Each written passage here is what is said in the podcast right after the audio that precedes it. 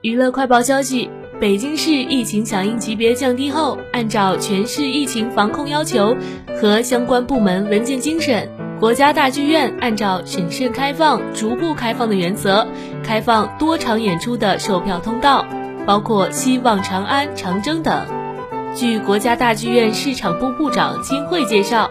国家大剧院按照疫情防控相关要求，所有演出将实行一人一票、一证一码的实名销售和入场方式，售票数量不超过整场座位的百分之三十。演出期间实行间隔就座，观众按演出票上的座位号实名对号入座。观演期间，观众保持一米距离，全场佩戴口罩，为确保安全。音乐会不设中场，严格演员与观众的动线环闭管理，避免接触。